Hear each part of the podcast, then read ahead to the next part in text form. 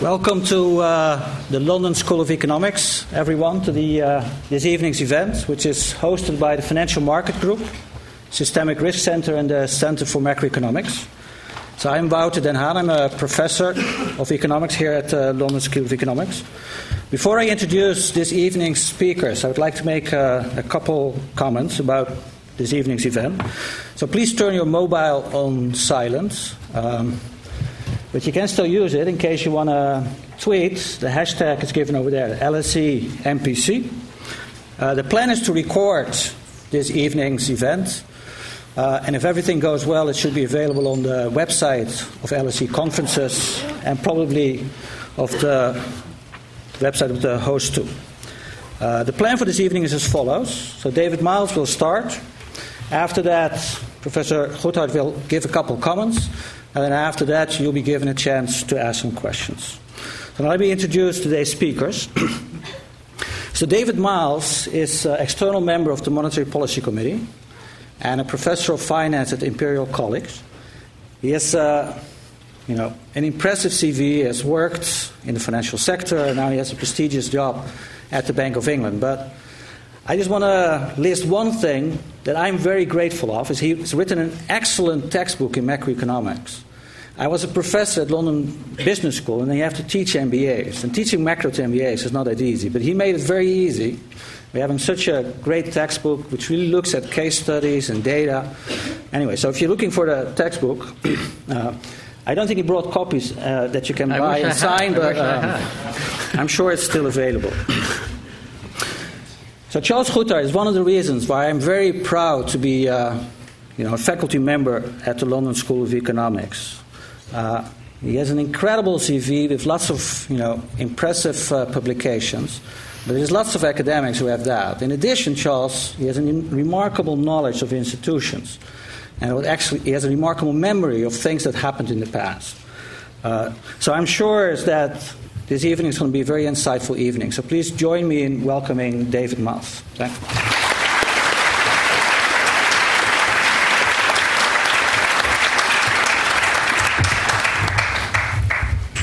Well, thank you very much, Wouter, for those very kind words, particularly for the plug for the textbook, which is available in all good bookshops. Um, it has the extremely original title, Macroeconomics does have a subtitle, Understanding the Global uh, Economy.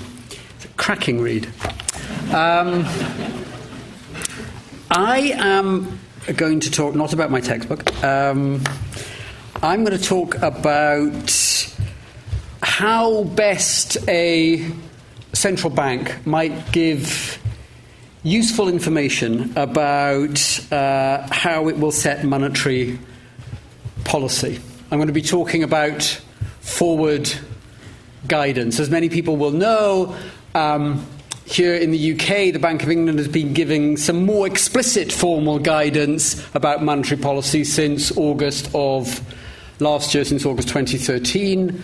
The Fed in the US has been giving uh, rather more explicit forward guidance than it has tended to in the past as well. And it's a strategy that's come in for um, some uh, criticism here in the UK, probably in the US as well. And it was that criticism really that made me choose this particular uh, title for the talk, Mensch tracht und Gott lacht, which is a, um, a Yiddish proverb. Uh, it roughly means that men, men make their plans and God just laughs. In other words, people think they're being very far sighted and drawing up plans as to what they'll do in life, but things just turn out differently. And God looks down on it all and smiles and laughs. And Woody Allen had a version of this. This is the kind of Woody Allen version of the same uh, idea. If you want to make God laugh, tell him about your plans. And as I say, in, here in the UK, I think there has been a good deal of criticism about the forward guidance that the Bank of England has given, and the Monetary Policy Committee of the Bank of England, the nine people who uh, meet every month and vote and decide about, about monetary policy. I'm one of them. There's been a good deal of criticism about the guidance that we have given. Criticism that we've been flip flopping, that it's been changing. Uh, and maybe God is up there laughing at us. I don't know. It's a bit hard to, hard to tell. Um, the real question that I want to address uh, this evening is about something we can say something substantive about, uh, uh and it's this. Uh, it, it's, it's really the issue about what is the most useful way for a central bank to, to, to give information about how it will set uh, policy. Um, incidentally, there's, there's a kind of version, or I, I like to think that some, something that Mike Tyson, the boxer, said is, is kind of gets at some of the same ideas as the Yiddish proverb and Woody Allen. I mean, that, this is a famous quote from Mike Tyson. um, I kind of like that. Um, but anyone who gets in a ring and is with Mike Tyson is surprised when they get punched in the mouth really hasn't thought ahead uh, very clearly. Um, I said there'd been some criticism of the forward guidance that the bank has given, just to give you some idea. Let's um, let me just jump on. Uh, maybe I'll, maybe I'll come to the criticism in, in a moment. Um, I want to think about a spectrum of choices that a central bank might face when thinking about what kind of guidance to give. And two ends of the spectrum are, are easy to define, really. At one end of the spectrum, I mean, I've called, called it the Montagu Norman end of the spectrum. Montagu Norman was governor of the Bank of England for an, an unusually long period uh, in the early and middle part of the last century. Famous for uh, the dictum that a central bank should never apologise and never explain what it did. So, the Montagu Norman end of the spectrum on what information a central bank should give about how it will set policy in the future is what you might call the completely vague end. It would be a statement we'll just do whatever we think is best given the goals that we have, which actually, in the absence of any more specific statement about what the goals precisely are is about as vague a statement as you could possibly give. So that's one end of my spectrum, if you like, about the guidance that a central bank uh, could give on monetary policy. Just say, well, well, we'll do what's right at the time. At the other end of the spectrum, uh, is an explicit commitment to set policy in a particular way. And by that I mean not just a description of the sorts of things that the Monetary Policy Committee will think about, not just uh, what you might call a reaction function telling you how interest rates might move if this or that happened, but even more explicit than that, actually a commitment to a particular path for interest rates. So, a commitment to a particular policy setting. Now, describing this as a spectrum is, is really talking slightly uh, loosely in the sense that there is more than one dimension in which guidance about future policy can differ, whereas if you think of a spectrum, it's really a straight line. So it's, it's, it's slightly uh, a loose talk here, even though I think it, it's, it's helpful in some sense to frame the question in terms of where on a spectrum it might be sensible for a central bank to sit. Now, there are lots of points, of course, in between these two end points. So a central bank could decide. Uh, to move away from the Montagu Norman side, which is just we'll do whatever we think is appropriate, to a much clearer statement about the, the specific aims of policy, which could be an inflation target or some kind of mixture of an inflation target with an unemployment or output target. So that would clearly be going beyond just the vague statement we as a committee will do what's appropriate at the time. Further along, again, the spectrum, away from the Montagu Norman end, would be uh, perhaps producing a forecast based on a particular path for interest rates without saying that that's the path that the Monetary Policy Committee favours or thinks is most likely. One could just take, for example, the path of interest rates implied by financial markets prices, by the yield curve, produce a forecast based on that with some commentary about the economic outlook alongside a statement about what the aims of policy are. And to some extent, that's where the Bank of England has been for most of the time that the Monetary Policy Committee has existed. It was set up in 1997. Further along the spectrum again, might be a statement that these are the goals of policy, here's what the economic outlook uh, appears to be. And here is a path that the committee thinks is the most likely path that it will want to follow, and some assessment of how volatile interest rates might be around that path. So I want to think about where it might be sensible to place oneself on this, um, this spectrum. I'm looking for a slide which has gone missing, but never mind. Um, let me make two simple points before getting down to the issue about where you might want to be. I think the first point I'd like to make is that in some ways economic theory is not terribly helpful. An agreed upon body of economic theory that's relevant to this issue doesn't really speak to the question where on the spectrum you might want to be. And that's because many, I think it's because many economic models actually assume that all the people in an economy share the same information and they're rational and they understand the economic environment. And therefore, as long as they understand, as long as people outside the central bank understand what it is that the central bank is aiming to do, they can go and figure out then what the central bank is most likely to do in the future to achieve its aims. And if they understand the risks, the uncertainty that exists in the economy, they can probably also figure out the probabilities that interest rates are a long way above or a long way below the single most likely path that the central bank might follow.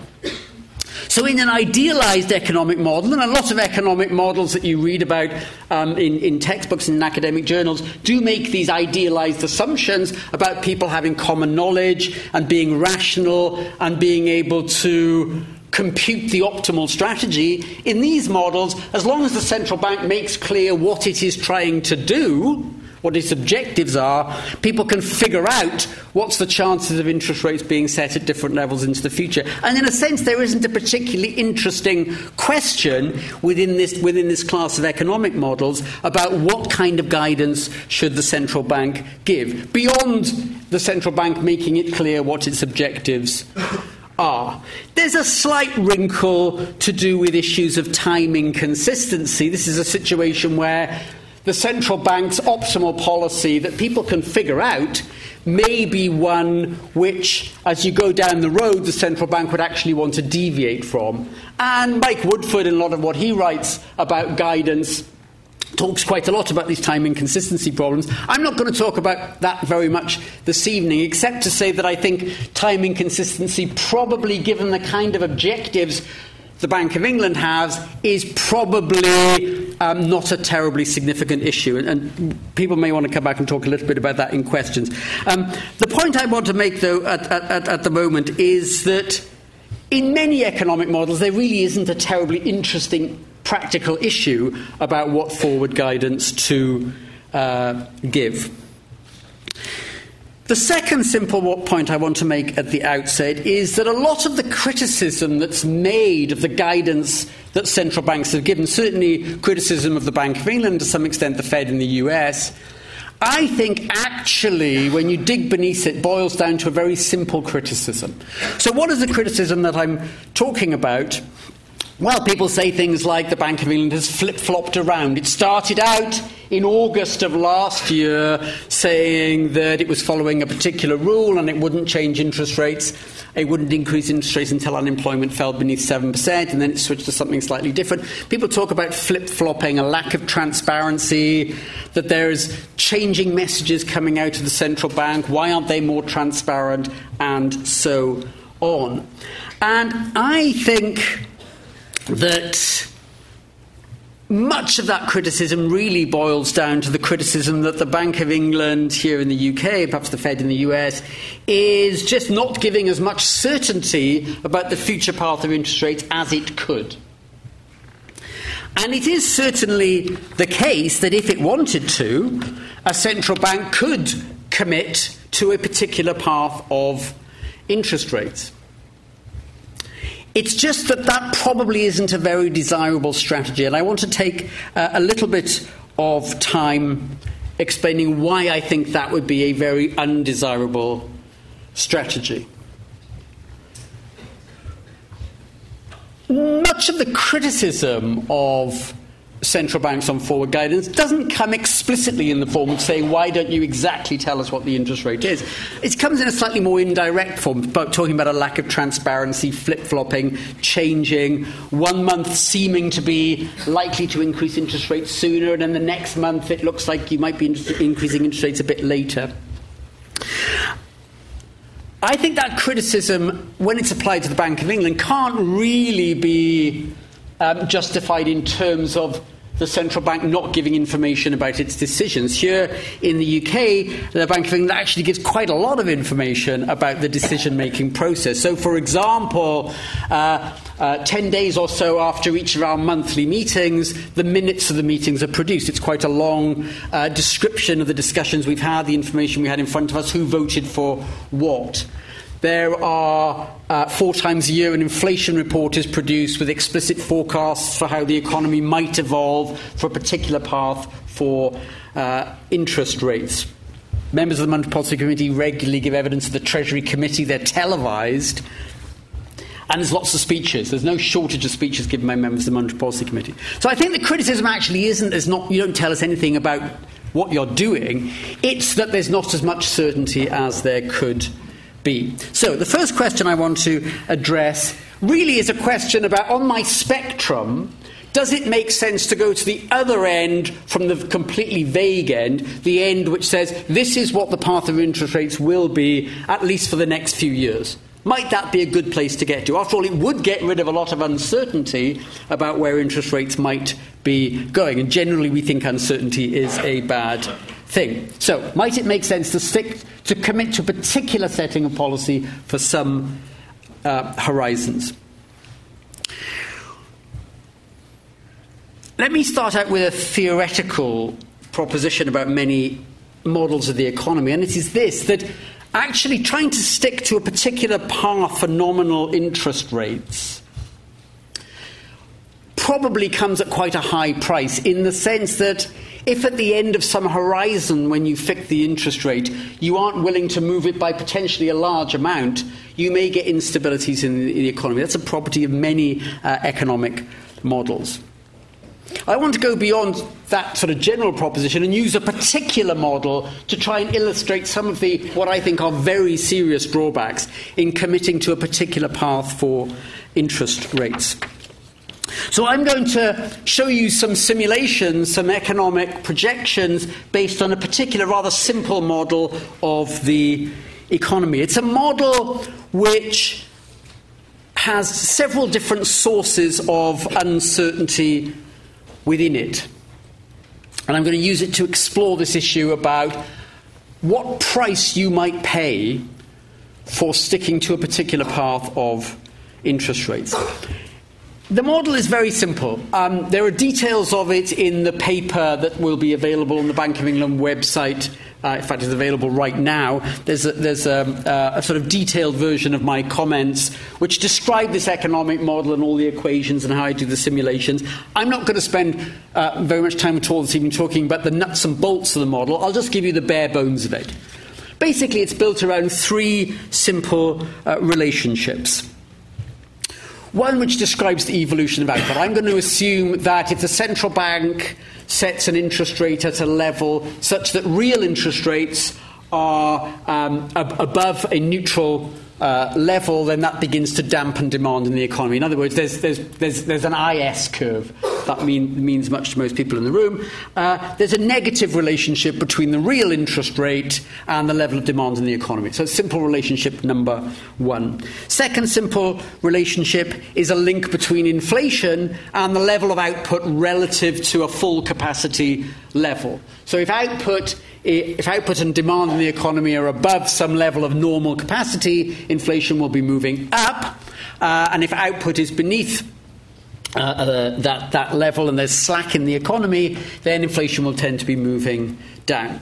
Third relationship is a link between supply capacity or productivity, more accurately, and what happens to demand or output itself. So the idea here is there may be so called hysteresis in other words, if you have a period of very weak demand in the economy, that may have some long term permanent damaging impact upon the supply capacity of the economy. But that the key, the nature of these three relationships is uncertain and unknown. So I'm going to assume that we don't quite know how powerful monetary policy is in reducing demand if you increase interest rates or boosting it if you uh, decrease them. And I'm going to calibrate the model by assuming that this source of uncertainty, and indeed the others I'll talk about, are such that on some range you don't know where the power of these forces are. Another source of uncertainty is um, how much slack there is in the economy. So I'm going to make an explicit assumption about that, which I think has some relevance to where we are in the UK right now. I'm going to assume that you don't know where on a range of 0 to 4% the amount of spare capacity or slack there is in the economy. And you're ignorant enough about where you are in, on that range to just attach a flat probability in the whole range. So you have a uniform probability distribution on the amount of slack. It's somewhere in the 0 to 4% range.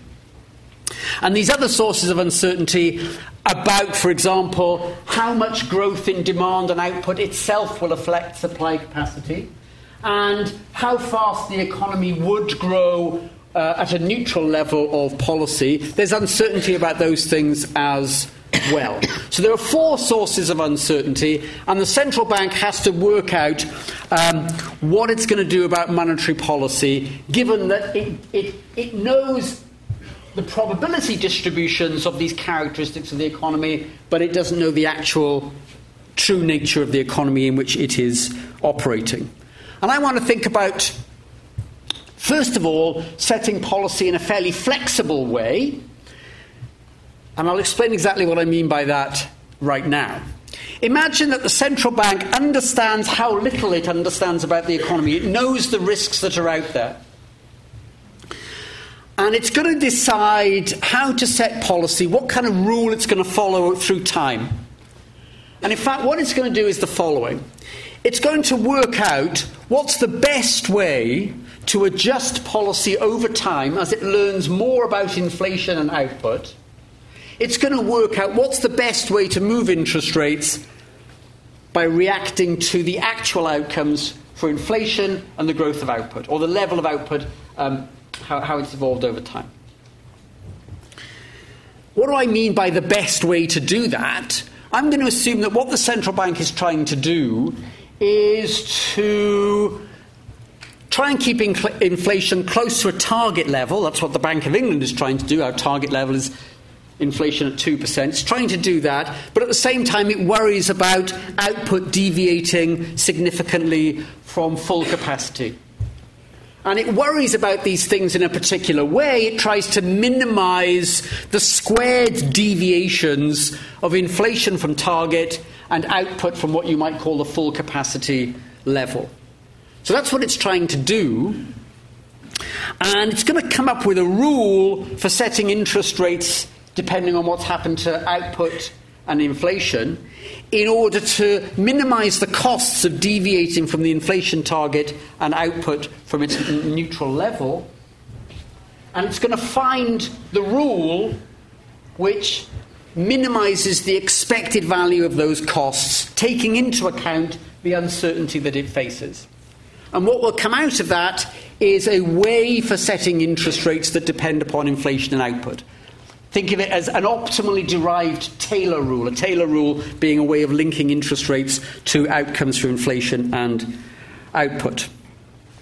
And I'm going to show you what the paths for the output gap, output itself, inflation, and the interest rate are when you solve that model in that way and work out the optimal rule for setting interest rates. And I'll try and do it fairly quickly. So I assume that where you start out from, remember I said the amount of slack in the economy could be somewhere between 0 and 4%. Well, on average it's going to be 2. We're going to use a random number generator to generate lots of outcomes for the economy and show you paths for output, slack, inflation, and interest rates. Show probability distributions for those things based on simulating this model thousands and thousands of times for particular realizations of these random characteristics of the economy. so here's what happens when you play this game. These are quarters. So we go ahead four years or so, 16 quarters. We start in a position where, on average, I've set this thing up so the amount of slack is 2%. We then work out what happens as time evolves, and we get a probability distribution. So here's the average thing. This is the mean and the median are pretty close together. This is the amount of slack policy is set in such a way that on average, then, down the middle path, the, the, the, most likely paths in the middle here, the, the well, I say the most likely, the median, the median and the mean, uh, you close the output gap and then it kind of fluctuates pretty close to zero. And we can draw pictures like that for output growth. I won't dwell on these too, too much in detail, except to say that these paths for what happens in the economy, these are probability distributions. So you know, this is the, the, the middle of the distribution. This is the uh, 10th percentile, the outcome where 90% of the outcomes for growth are stronger than it. And here's the 90th percentile, where 90% of the outcomes for growth are weaker than this. So we've got some pretty wide bands of uncertainty here, which reflect the fact that there's a lot of uh, randomness in this economy. These are comparable in some sense to the kind of pictures that the Bank of England produces uh, and this is from the latest inflation report of the Bank of England a couple of months ago. This is a picture of outcomes for GDP growth. This is conceptually at least similar to what I'm generating in my very simplified economic model. The thing I want to uh, get to really fairly quickly is what happens to, to, to, the spread of outcomes for interest rates. But along the way, let me just say one thing about the inflation simulation in, based on this very simple model. Uh, and that looks like this. So I've calibrated it to start out from roughly where we are in the UK, which is inflation a little bit beneath the target level of 2%. And you run the model thousands and thousands of times. Each time you run it, each individual simulation, there's a different strategy for interest rates.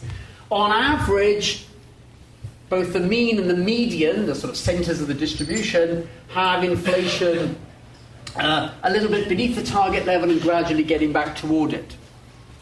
But there's a chance that inflation turns out rather significantly higher and rather significantly lower. And if you look at the ends of the distribution, they're spread out around it.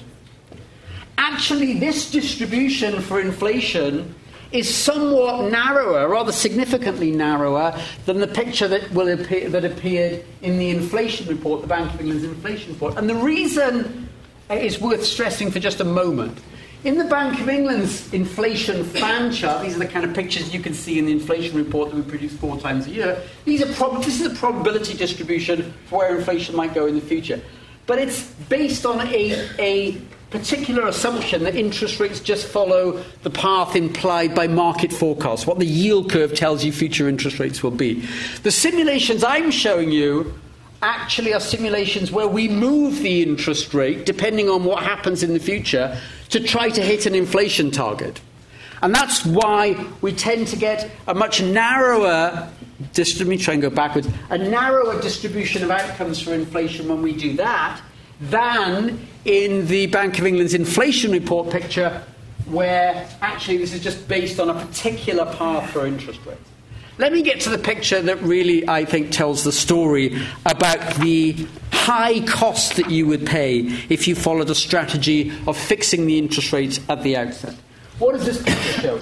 This is the probability distribution for the level of um, bank rate based on the model I've been describing. So, on average, what's the, the average strategy that the central bank would follow if it was facing this kind of uncertainty um, and trying to uh, do as best it could? Well, it would start out where we are, which is pretty much um, you know close close to zero interest rates, and gradually over time get to a level that's about three and a bit percent a few years down the road. But it's pretty it's pretty gentle. That's the average outcome. And if you wanted to follow a strategy of committing to a single path for interest rates right now at the outset and then not deviating from it, that's maybe what you would do. You'd say, okay, this is the path we're going to follow. However,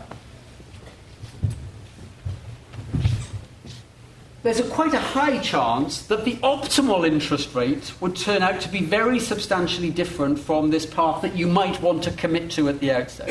After all, look what happens. I mean, the 90th percentile is way up here. So 10% of the time, the optimal strategy is to increase interest rates very substantially more than on this central path. So that if you look three or four years down the road, 10% of the time, the optimal interest rate in some sense is at least 2.5%, at least 2.5% higher than the central path. And 10% of the time, going three or four years down the road, 10% of the time, the optimal interest rate is about 2% lower than the central path. And I conclude from that that the price that you would pay for giving people certainty about the path of interest rates over uh, the next few years actually is potentially very high. So much so that I think it's pretty clear one would want to reject on my spectrum being at the end which said, right, we will tell you what we are going to do in future on monetary policy. Maybe some advantages in doing that, but I think it comes at a very high price. And the price really is that things pan out in such a way that that interest rate is substantially different from the right interest rate uh, down the road.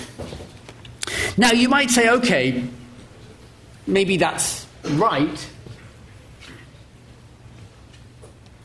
Why not then just show this kind of picture? Why not just generate this kind of probability distribution for interest rates? And that will be your way of giving guidance on future monetary policy. And that's not such a daft suggestion. I want to come back in a while to talk about some of the pros and cons of following that strategy.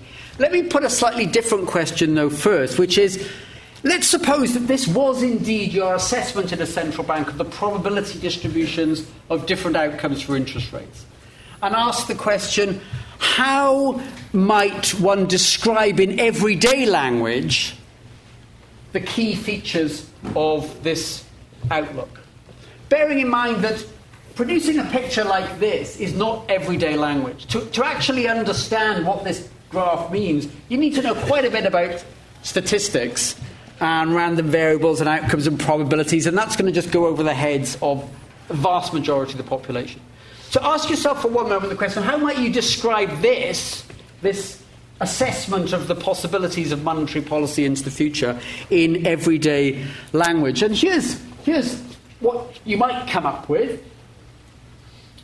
Interest rates are likely to rise gradually from their current very low levels, probably to a level that, that's short of what people used to think of normal. People used to think of normal as about 5% for the UK. If you look at that picture I just showed you, on average, it got up to about three and a bit percent. So you might say they're probably going to rise, probably going to be gradual, probably going to be to a level short of what you used to think of normal, say 5% for bank rate, the interest rate the central bank sets.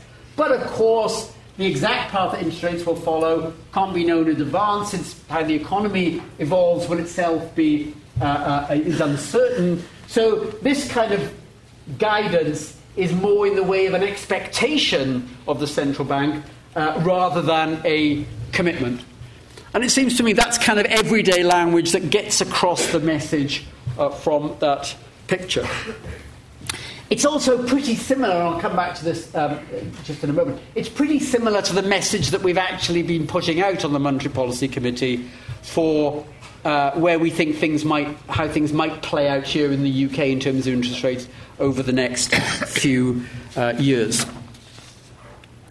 Um, just in case you may think that I've overplayed all this uncertainty stuff, after all, I've said, well, we don't know where slack is. It's, you know, maybe it's as low as zero, maybe it's as high as 4%. We don't know how the, the uh, economy will grow if we keep interest rates at roughly the same level. I've stressed all this kind of uncertainty. Maybe you're thinking, well, central banks always go on about all this uncertainty. Aren't they kind of slightly overplaying their hand? I, I don't think that's right. I mean, I really think that the level of uncertainty that exists, not just in the UK, uh, but across, ac- across um, the, the world, really is very substantial. I want to just briefly illustrate uh, that by looking at some forecasts that people, I say people, economists here in the UK uh, who produce forecasts. This is not the central banks, this is economists, um, you know, some of whom are in city, some of whom are in research institutes, some, some of them are academics. Forecasts that people have produced at various points in the past. So, what is this chart? This chart shows the assessed probability from a large number of forecasters in the UK about what's the chances of growth in the UK falling in different ranges. And these were forecasts made at the beginning of 27, 2007, 2007. Um, and if at that point you'd ask people, well, what are the chances of GDP growth being, um, you know, in the range 0 to 1 or 1 to 2 uh, a couple of years ahead, which is second quarter 2009, um, the average probability attached to growth of GDP being less than minus 1 was 6%. So, in other words, people said it was 94% likely that growth would be greater than minus 1. The actual outcome was about minus 7 for the growth of GDP. And um, I'm not going to go through all these tables, I mean, they all make the same point actually that the assessed probability that people put upon both growth and inflation falling in different ranges one or two years ahead just turned out to be really pretty, pretty way off. Um, as I say, I'm not going to spend a lot of time on these graphs, they're, they're, on these tables. They're all in the paper on the Bank of England website if people want to look a bit more, more um, at them. Maybe, I'll say something about this one, though. So, this was a forecast made, um, I mean, a while back now, 2006 about where the exchange rate might be uh, three years ahead, which was um, beginning of 2009. So this is a forecast of the exchange rate index. This is, just, this is now just the range of forecasts. The lowest was that the exchange rate might, index might be as low as about 89, the highest 101, the outcome was 78.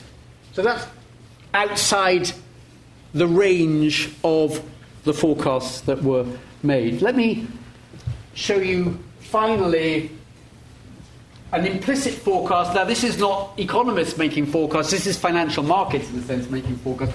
This is the, uh, uh, a probability distribution based on options prices for the price of crude oil uh, as at September 2007. And at that point, the implied probability distribution for where the price of oil would be a year down the road looked like that. So most of the probability was that oil prices would be somewhere in the range of what you know 60 to 90. The probability that oil prices were going to be uh, as high as they actually turned out to be or higher was 2.8%. In other words, people were 97% confident, you might say, that the oil price would not be as high as it turned out to be. You can move on a year, um, and now where were we uh, in March 2008? Well, there's the probability distribution for where oil prices would be a year later, that is March 2009. High probability attached to outcomes in the range 80 to 120. The actual outcome was about 55. So now there was a 97% probability that the oil price would be higher than it actually turned out to be.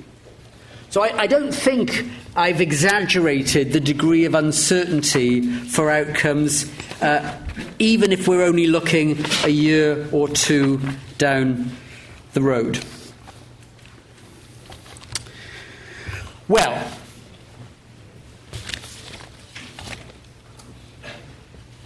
if fixing the path and committing to a particular level of interest rates in the future is not the right strategy, almost certainly, um, what might be a better strategy? As I say, in many ways, economic theory is not terribly helpful because many models just say that people can work everything out if you just tell them what the central bank's objectives are. Now, in practice, people can't do that easily, even if the central bank told everybody exactly what its objectives are, unless everybody had the same sorts of information about what the economic outlook was as the central bank, they wouldn't be able to work out what a probability distribution for interest rates might uh, be. Now, maybe it'd be helpful if the central bank supplied a so called reaction function. That is, if a central bank said, not just here is what our aims are, but here is how we are likely to respond to different economic environments in the future and set interest rates in different ways if inflation, unemployment output, uh, exchange rates, oil prices move in particular ways. That's what I mean by supplying a reaction function. And there's some attractions to that, but I think in practice it turns out to be a very difficult thing to do. For one thing, many policy committees, and that's certainly true of the Bank of England's policy committee, um, each individual member decides what they think the right thing to do is, and that's how we tot up the votes on the Monetary Policy Committee here in the Bank of England in London. And different people might actually, if you, if you force people to try and write down what their own reaction function was, it's not obvious that all nine people will come up with the same thing. So a sort of practical problem is how do you, how do you come up with a unique reaction function when you have a many member uh, committee?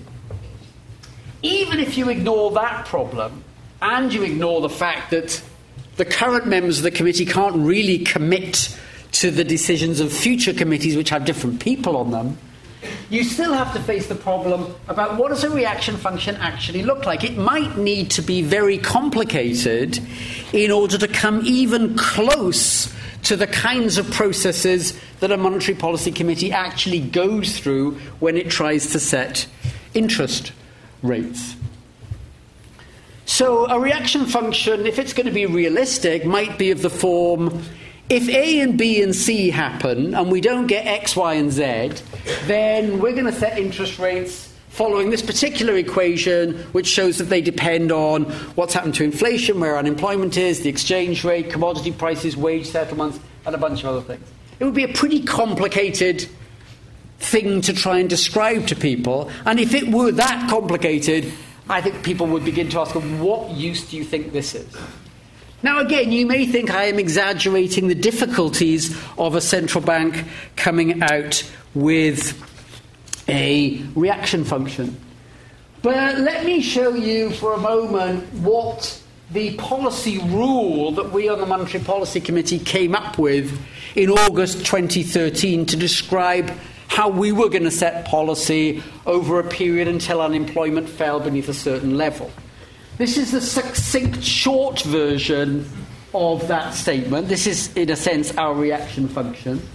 I think it's about 400 words, and in many ways, it was a simplification on what we actually uh, were trying to do. So I do not um, think one should underestimate the difficulty of saying, well, what a central bank should do is tell us what they're going to do in future, depending on how the economy plays out.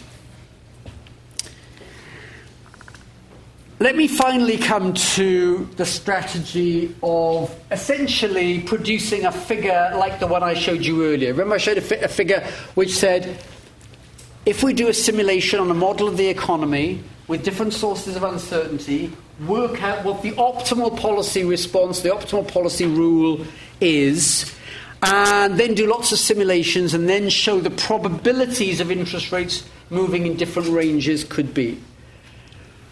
Would that be the right way to provide guidance on future interest rate policy? Well, it might be, but it's a pretty tall order. What you need to be able to come up with that picture what you need to be able to come up with the same sort of figure as I showed you, based on a very simplified model of my own, not a model agreed with other members of the committee. What you need to do is all those uh, things on the screen there. So, first of all, you need an assessment of all the random factors that might hit the economy with their probabilities. So you need, you need, an explicit probability distribution for all the random things that might come along that have a significant impact on inflation, output, and such. You need a model of how those random shocks actually impact the things you care about, inflation, growth, etc. You need a model for how monetary policy then feeds back on those outcomes and can be used to offset the impact of shocks that might take inflation and output away from desirable paths. You then need some way of working out what the optimal policy is, and you need the committee to reach an agreement on all those things. And that's a pretty tall order. I think one of the tallest bits of this tall order is actually being able to explicitly put a probability distribution on all the shocks that might hit the economy.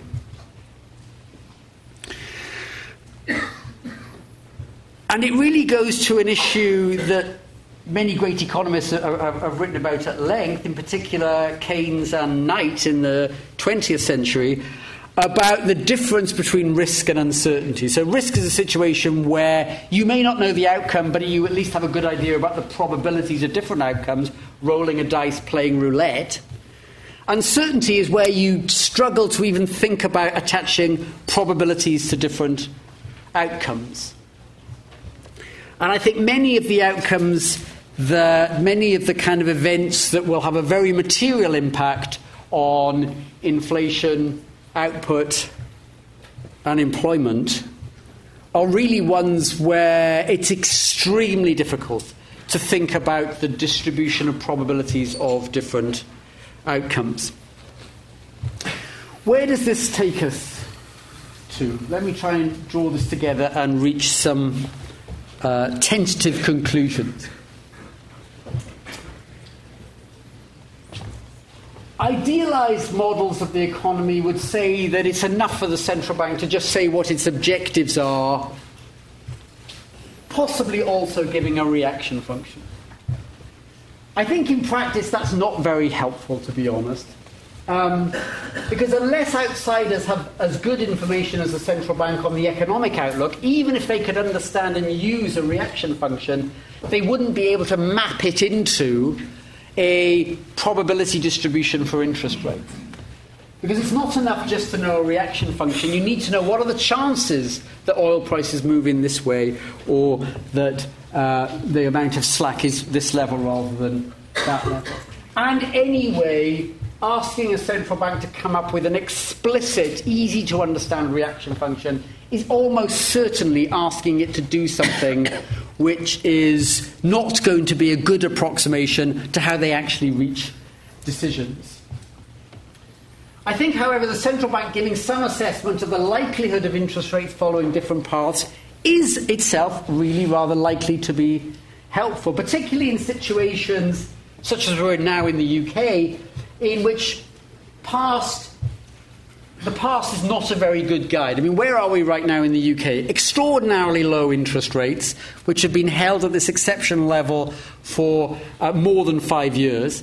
An enormous expansion in the balance sheet of the Bank of England under the strategy of quantitative easing. So, super expansionary monetary policy. And we don't really have a good history Uh, to draw on for people to work out, well, what is likely to happen next when you start from this extraordinary position. So I do think the central bank giving some assessment of relative likelihoods of different paths of interest rates is likely to be helpful. constructing an explicit probability distribution along the lines that I showed you in the figure we had a, a little while ago, however, is extraordinarily challenging. And it may be an example of trying to provide information which is spuriously accurate. If you cannot actually attach, in any sensible way, explicit probabilities to forces that are likely to have a big impact on monetary policy, then what are we really doing if we just produce some picture showing rather confidently estimated probability bands for interest rates? Now, other central banks do do that. Um, the Swedish central bank, the Norwegian central bank, the New Zealand central bank do things along those lines. And I'm not saying that that's hopeless and a useless uh, task to try and uh, uh, useless road to go down. I'm kind of open minded about it. I'm just not convinced that you really are providing very helpful information uh, by producing probability distributions for interest rates. I think that any, any forward guidance you give really has to pass three tests. I think it needs to be, first of all, comprehensible by a very substantial proportion of the population. I think the second thing is that it should not be spuriously precise, but it should reflect how policy is actually going to be set in a world in which it's very difficult to assess probabilities of particular outcomes. And I think the third thing any guidance you give is that it should be substantial or substantive, you should say something useful. And currently, where we are, I think, is a situation where it might be more useful than coming out with explicit probabilities for interest rates, and less misleading, and indeed even more accurate, to just give forms of guidance that are more qualitative, such as that interest rate rises will probably be gradual and likely to be a level below the old normal. That's the guidance we're giving on the Monetary Policy Committee uh, at the moment. I think it does say something substantial, and I think most people can understand it. And maybe that's a real achievement. Uh, and maybe to try and ask for much more is actually asking for something that is uh, infeasible and actually is potentially misleading. Thank you.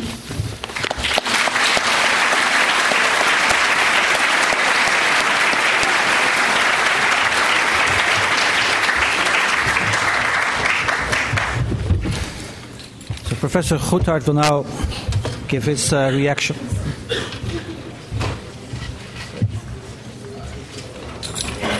I'm just putting it back. There you go. Are you wandering around or are you you're just going to stay? Okay, if you just talk into the microphone. Thank you. Thank you very much.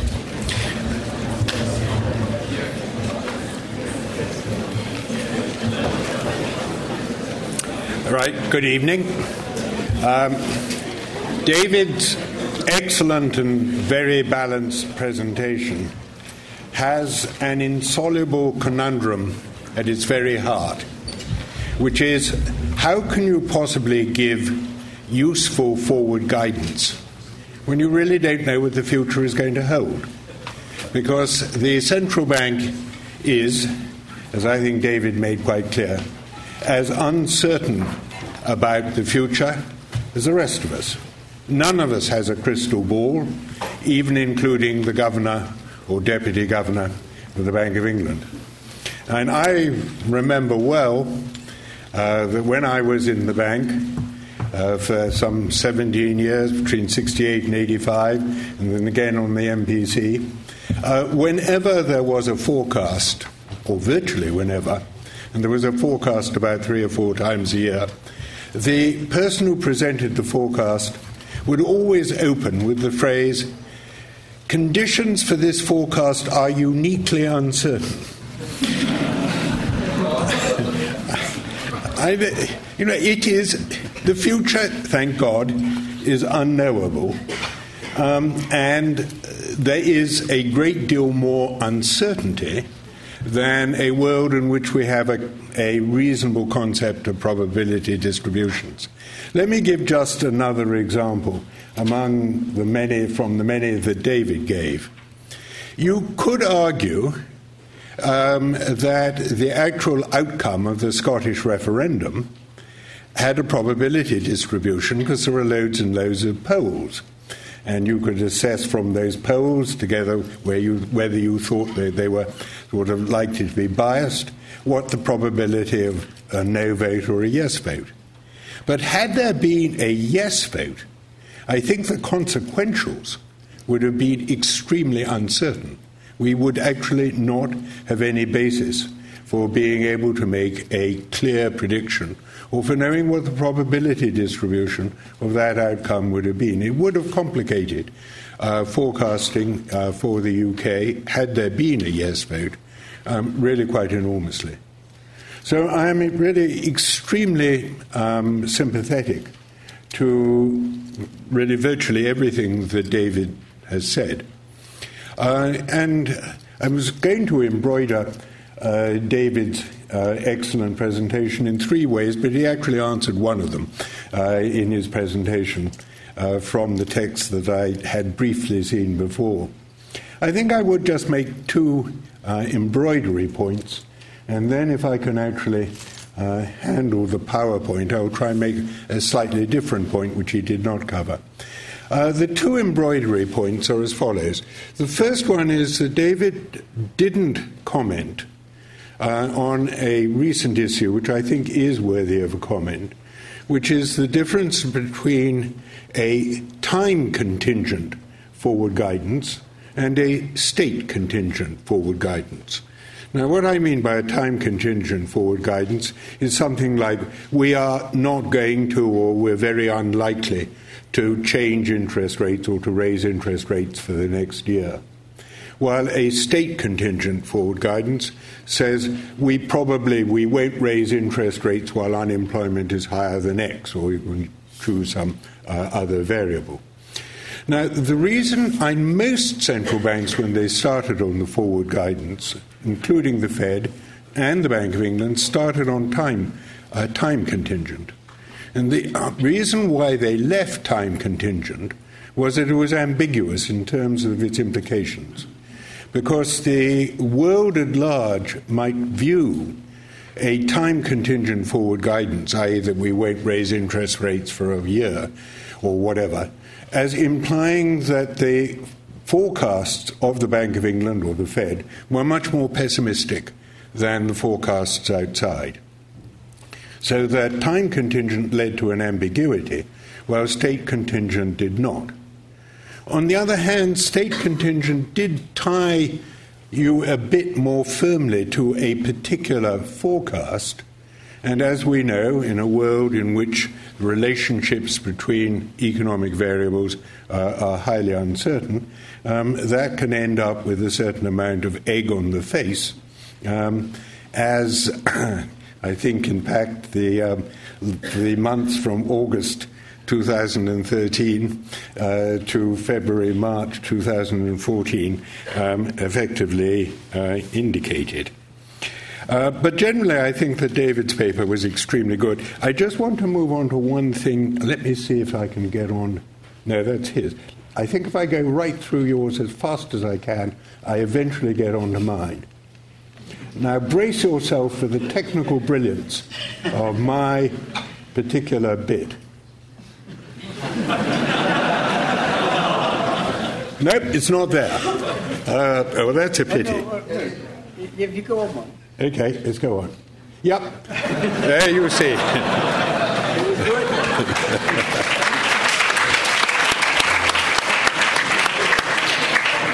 okay, now, now I want to talk about the relationship between uh, forecasts and outcomes.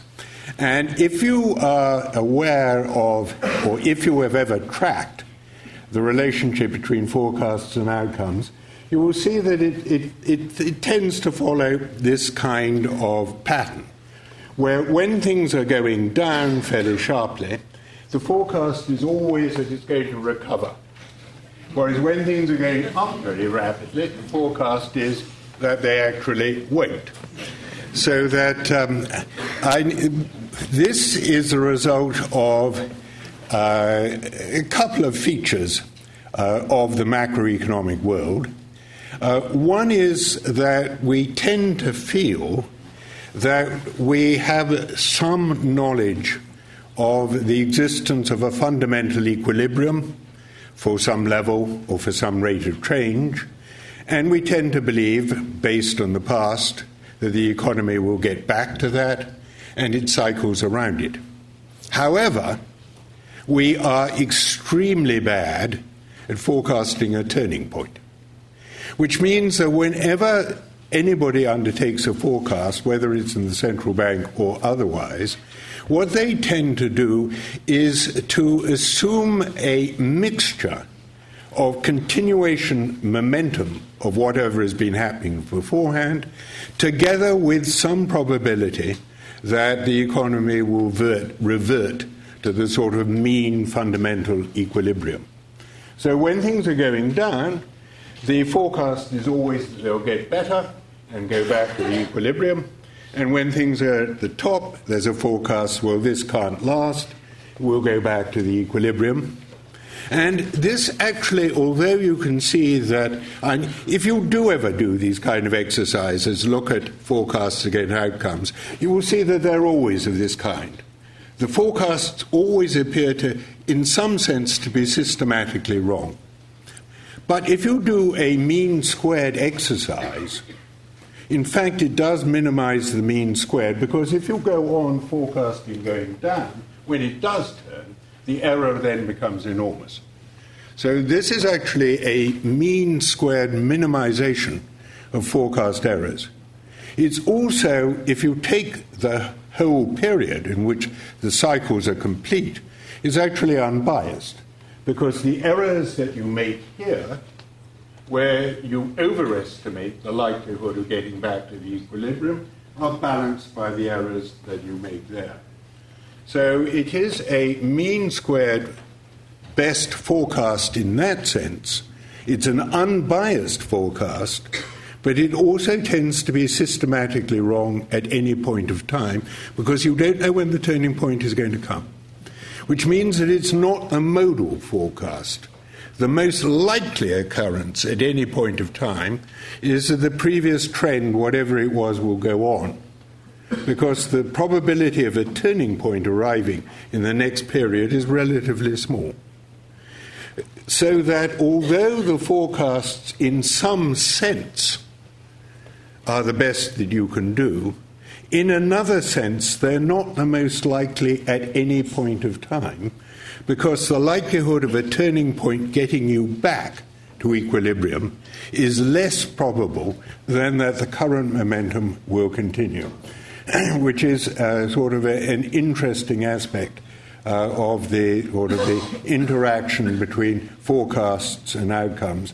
It's not really relevant to David's, but David's paper was so good that apart from the comment about time contingent, well, there's one other comment I would like to make, final one, which is that I think that David underestimates uh, the relative advantages and I think success of the present technique that the Bank of England uses uh, of applying or using uh, the forecasts that are derived uh, from the short term um, market yield curve. In other words, the market's own expectations of what the policy rate is going to be over the next few quarters.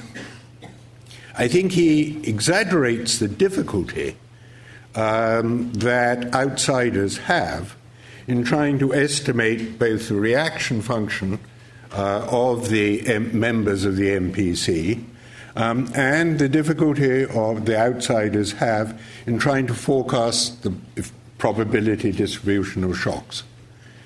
I think that the outside generality of forecasts are probably not much worse and maybe even better than the generality of the forecasts made within not only the Bank of England but any central bank. And I think he also underestimates the degree to which people, uh, commentators, uh, economists in banks and otherwise, look enormously carefully uh, at what each member of the MPC uh, is likely to do, what their sort of what their views are. And I can tell you, David, that your words t- tonight will be being parsed by sort of hundreds of commentators about what they actually mean. Um, and as a result, uh, the market estimates about what the likely future policy reaction of the, uh, the MPC is likely to be are probably pretty darn good without you having to commit to them at all. And I think they're probably about as good a mean path as you're going to get. And this, uh, in, in many ways, is, I think, the perfect, if you like, combination uh, of uh, sort of giving a view about what might happen without the central bank actually, in any sense, to com- having to commit itself to it uh, or uh, otherwise lay its reputation uh, too much on the line. So I think that the, the present way of doing it is perhaps better than you're prepared to suggest.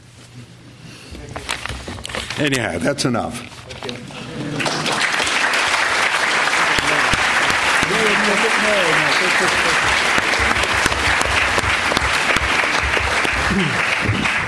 Well, we're running a little bit late, but uh, we want to give you the opportunity now to ask questions. A couple of comments. So try to be concise and limit to one question and wait until you get the microphone from some of the attendants. I'll go. Over here in, the, in front. Thank you very much. Th- thank you very much. That was extremely interesting. Um, I wonder, though, and I suspect you may agree with this, whether you identified the most legitimate criticism. So I- I'm skeptical that one should be critical because we change our minds. That seems entirely legitimate response to changing circumstances. But I must say, as somebody whose profession it is to study all these things, I worry that we've dramatically overcomplicated monetary policy making. Um, I almost sense we derive utility from complexity, uh, and Woodford being a, an extreme case in point. So I wonder if do we really enhance people's understanding by talking about state contingent threshold based forward guidance if all we really mean is uh, we'll set interest rates according to what the economy does in the future, which sort of seems rather obvious. And, and I almost sense that's how you concluded which was with a very descript- simple description about what the MPC thinks the current regime is one of, you know, rates will, be, will go up gradually and be lower than what we're used to in the past. Um,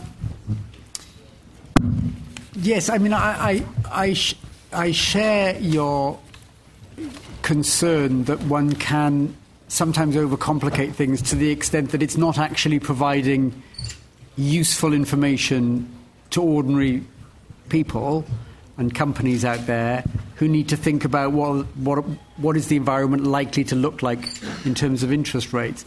Um, and the reason I think that trying to provide an, a reaction function is probably not a very fruitful road to go down is that it would necessarily be a rather complicated thing and only a handful of people would be able to, to use it to produce helpful information about risks of interest rates falling in, in different regions. And I, I, think I feel something slightly similar about producing complicated simulations which give probabilities of interest rates falling in, in, in different ranges. And that's why I do, I do end up thinking that some rather qualitative, easy to understand assessment of the most likely outcomes is probably as, as, as, far as one could go, along with stressing that they are simply most likely outcomes and therefore they are absolutely not a commitment to a particular path. They are what is most likely to happen, but other stuff can happen, which means that interest rates could deviate materially from it. Um, I think that's probably about the, the, the most useful, least misleading least spuriously accurate thing that you could end up doing? So let, us combine a couple of questions. There's a question over here, and then a question over there, and, and then at the front on the balcony.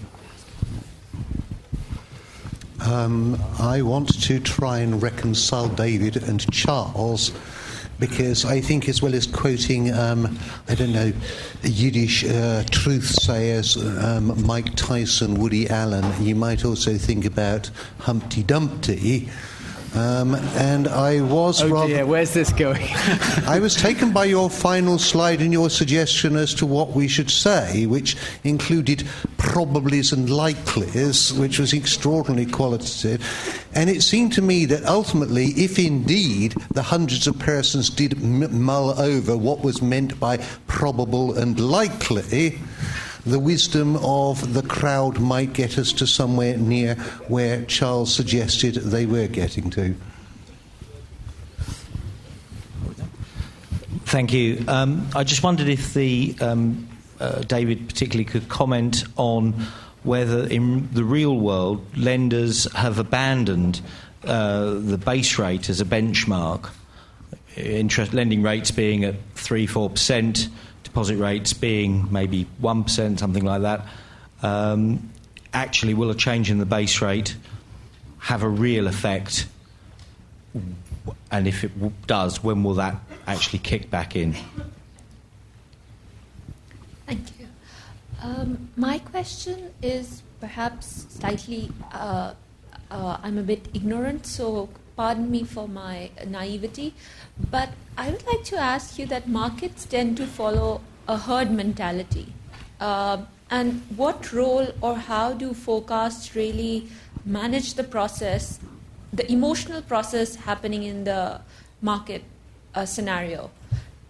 Is it just a matter of curtailing or curbing the herd mentality that you depicted from your graph?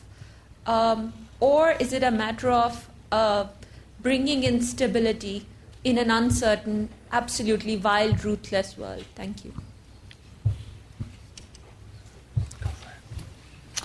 Um, let, me, let me take the, the, the, middle question first, if I may. Uh, the, the, question about bank rate, uh, in, so, in some sense, having sort of drifted away from the rates of interest that really matter in the economy. So the rates of interest that matter in the UK economy are, you know, mortgage rates, rates uh, available to com- companies who are, who are borrowing from the banking system, corporate, corporate bond yields for, for, for larger c- companies. And it's certainly true that the spreads between those rates, particularly uh, obvious in mortgage rates, the spreads between those rates and bank rates have moved to levels very different from what they were before the financial crisis. So right now, bank rate's half percent. It's been half percent for five and a bit years. Uh, but the interest rate, the average interest rate that's quoted on new mortgage loans is probably um, you know, somewhere around 3 to 4%, depending on how much you want to borrow and, and what your characteristics are. So that's a kind of 300 basis points, maybe even slightly more, spread between bank rate and the mortgage rate. Well, if you go back before the financial crisis, that spread was much tighter than that. In fact, at times it was close to zero. So it may look as if this relationship between bank rate and mortgage rates has kind of become broken, and therefore, when, as we will, uh, in the bank, we start increasing bank rate, there's a, there's a puzzle as to quite what it will mean for mortgage rates. I think the reason why um, there's been this substantial change in the spread between the rate that we set in the Bank of England and the rates that matter in the economy is because banks can't charge negative interest rates on deposits. So, in the old world, let's go back to the old world pre financial crisis. Say bank rates about five, the interest rates that banks maybe on average pay on their deposits might have been two and a half to three. They could afford to charge only a little bit more than bank rate for mortgages because they were paying two and a half, three percent less than that on their deposits. So that gave you the margin. Of course, when bank rate comes down to half percent, they can't pay minus two or minus three on the deposits. So they're, they're squeezed so much that they can't bring down the mortgage rates as much. Now, when we get interest rates off the floor and back into sort of more normal territory, when we get to two, two and a half, three percent, maybe bank rate some ways down the road, my guess is that what happens is deposit rates don't move up by the same amount, and that means that. Uh, the spread between bank rate and mortgage rates will probably come in a bit from the 3.5% or so that you've got at the moment, and therefore mortgage rates may not go up by as much as bank rate goes up, just as they did not fall by as much as bank rate fell in 2007, 2008 when bank rate was being cut. I think where we'll get back to, though, is a world that is a bit different. We won't get back to the old world pre financial crisis, where the average mortgage rate was not very different from bank rate because that reflected a view, I think, of banks that there was very little risk in the mortgage market and they were willing to lend at virtually no margin over bank rate. So I suspect we will get, we will get to a world in which there is a more stable relation, once again, between bank rate and mortgage rates, but it'll be a stable gap between the two that is not as low as it used to be. The new normal may end up being that mortgage rates on average are a couple of percent above bank rate. If that is true, that's one and a half to two percent bigger spread than was true for the years leading up to the financial crisis. And it is one of the reasons why uh, it seems to me quite likely that we will not take bank rate back to the old normal of 5%. Because if that spread between bank rate and mortgage rates is bigger, you can set bank rate at a slightly lower level and still get back to the same kind of nominal mortgage rates that you, you had in the past. Now, all that is pretty uncertain, which then comes back to the question about Humpty Dumpty and you know, you, you, you pepper these words probably likely in, in one's guidance about monetary policy. And I can see, uh, you know, that can frustrate people because people will say, well, what you're saying is that anything can happen. You're not saying anything substantive. However, I do, I do think that one is saying something substantive in saying that from here, the increases in bank rate are likely to be gradual and probably to a level short of the old normal five. So, you know, we may. What does that mean? It may mean that bank rate might level off at three, three and a half, something in that region, rather than getting to the old five. Now, the probably unlikely bit of that statement I think are absolutely essential because without them, it becomes something that looks to ordinary people like a commitment. A commitment that we will follow this particular path. But then you get into all the problems about commitment. the things will happen which means that sticking to that commitment will be highly undesirable um, because maybe a somewhat higher, or maybe significantly higher, or somewhat lower, or significantly lower interest rate will be the right thing to do. So I think you can't get around the probably and likely bits of, of, of that sentence, but I do think nonetheless it is, it is saying something substantive that is useful for people in, in thinking about where they might go. I mean, in terms of herd mentality, chaos in financial markets, um, I think it, it, it, it, is a phenomena of the world that you do, you do get sharp movements in prices in short periods of time, which can feed on themselves. Um, it's one of the reasons why it's extremely difficult to predict asset prices. Um, sometimes sharp movements in asset prices are understandable in terms of changes in fundamental economic factors. Sometimes they're not for whatever reason, it does mean that it's very difficult to predict financial prices, including things like commodity prices. And it's one reason, yet again, why committing to a particular path for interest rates is almost certainly a recipe for um, disaster. Remember that picture that, that um, I showed you earlier, which was a probability distribution for where oil prices might go, which at one point said it was extremely unlikely that oil prices would rise as much as they did over the next year. But then the year after that, it was judged to be extraordinarily unlikely that they would fall by as much as they did. Um, so I think you can't get round this, this inherent unpredictability of lots of very significant factors that should be relevant to monetary policy, which is why I don't think you can get rid of the words probably and likely in any kind of useful guidance. Because otherwise, it's, it's actually unhelpful guidance. Hmm? Well, I sort of, okay. I sort of had to go. So uh, I'm afraid we've uh, run out of time. Uh, I think it's likely that you probably uh, thought this evening's event was uh, enjoyable. So please join me in thanking the speakers.